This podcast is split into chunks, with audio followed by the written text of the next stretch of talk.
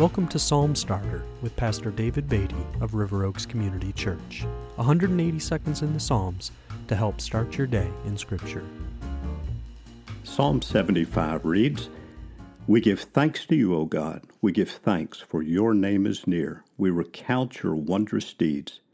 At the set time that I appoint, I will judge with equity when the earth totters and all its inhabitants. It is I who keep steady its pillars. I say to the boastful, Do not boast, and to the wicked, Do not lift up your horn. Do not lift up your horn on high, or speak with haughty neck. For not from the east or from the west, and not from the wilderness comes lifting up, but it is God who executes judgment, putting down one and lifting up another.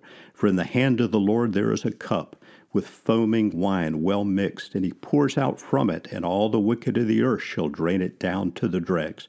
But I will declare it forever. I will sing praises to the God of Jacob. All of the horns of the wicked I will cut off, but the horns of the righteous shall be lifted up. Psalm 75 is a psalm of faith in God's righteous judgments. The psalm writer and perhaps the congregation began by saying, We give thanks to you, O God. And then it seems that God is speaking in verse 2 when he says, at the, set, at the set time that I appoint, I will judge with equity. The psalm writer and perhaps other leaders are speaking in verse 6 when the scripture goes on to say, For not from the east or from the west or from the wilderness comes lifting up, but it is God who executes judgment, putting down one and lifting up another.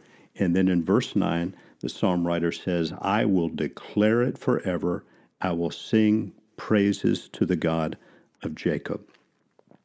This is a celebration of God's ultimate justice. We've seen in uh, Psalms 73 and 74 uh, that sometimes life seems, um, seems unfair and doesn't seem that God is ruling as a just judge. Psalm 75 assures us that He is. Would you join me as we pray about this? Topic today. Father, we come today in the name of Jesus Christ, and I recognize that there are many who feel that life is unfair. They do not sense your nearness or see your hand at work. And I pray especially that you would encourage them today, that you would draw them to yourself into a deep and abiding trust in Jesus Christ as Savior and Lord that the Holy Spirit would be to them this day the great encourager, that you would remind them that you never leave and you never forsake the one who has come to you through faith in Jesus Christ. And we pray in his great name. Amen.